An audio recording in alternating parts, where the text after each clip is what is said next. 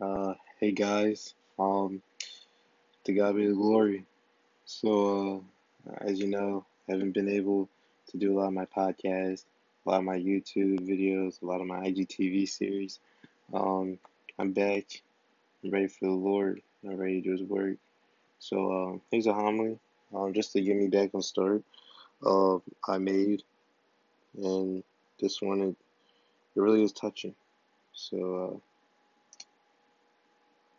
hope you guys listen. What I am thinking about right now is what I am envisioning in my heart. I hear so much hate. I see so much hate. I watch others suffer alone as I myself suffer. But not alone do I suffer. I suffer not alone because I choose to suffer with Jesus. None in the world have to suffer alone. No one has to promote hate. We all have a choice. We have the choice to be for what's right or be for what's wrong. And I am choosing right. It should not be brother against brother. It should not be sister against sister. But it should be His love. There should be forgiveness. You will suffer in God's name. But know this as you suffer in God's name, you suffer not alone. At times I think I think I can't hold myself.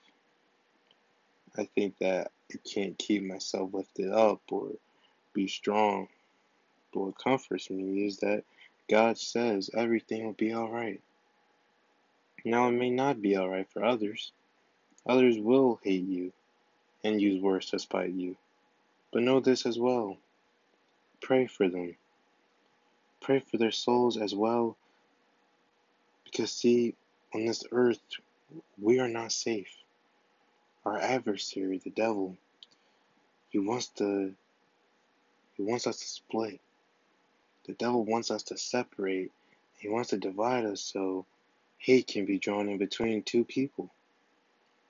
I experienced that in my life to this day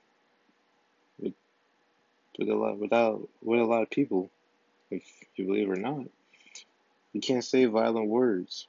Because we say violent words, then we say words that we'll regret. And this world know that no one is safe. No one is safe without Jesus. And for those who you see have trouble in their lives, all you can do is pray for them. Prayer works all you can do, all I can do, is pray. And I will tell you the same words that God has said to me.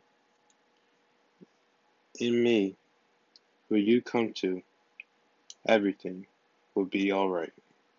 God bless everyone. Stay safe.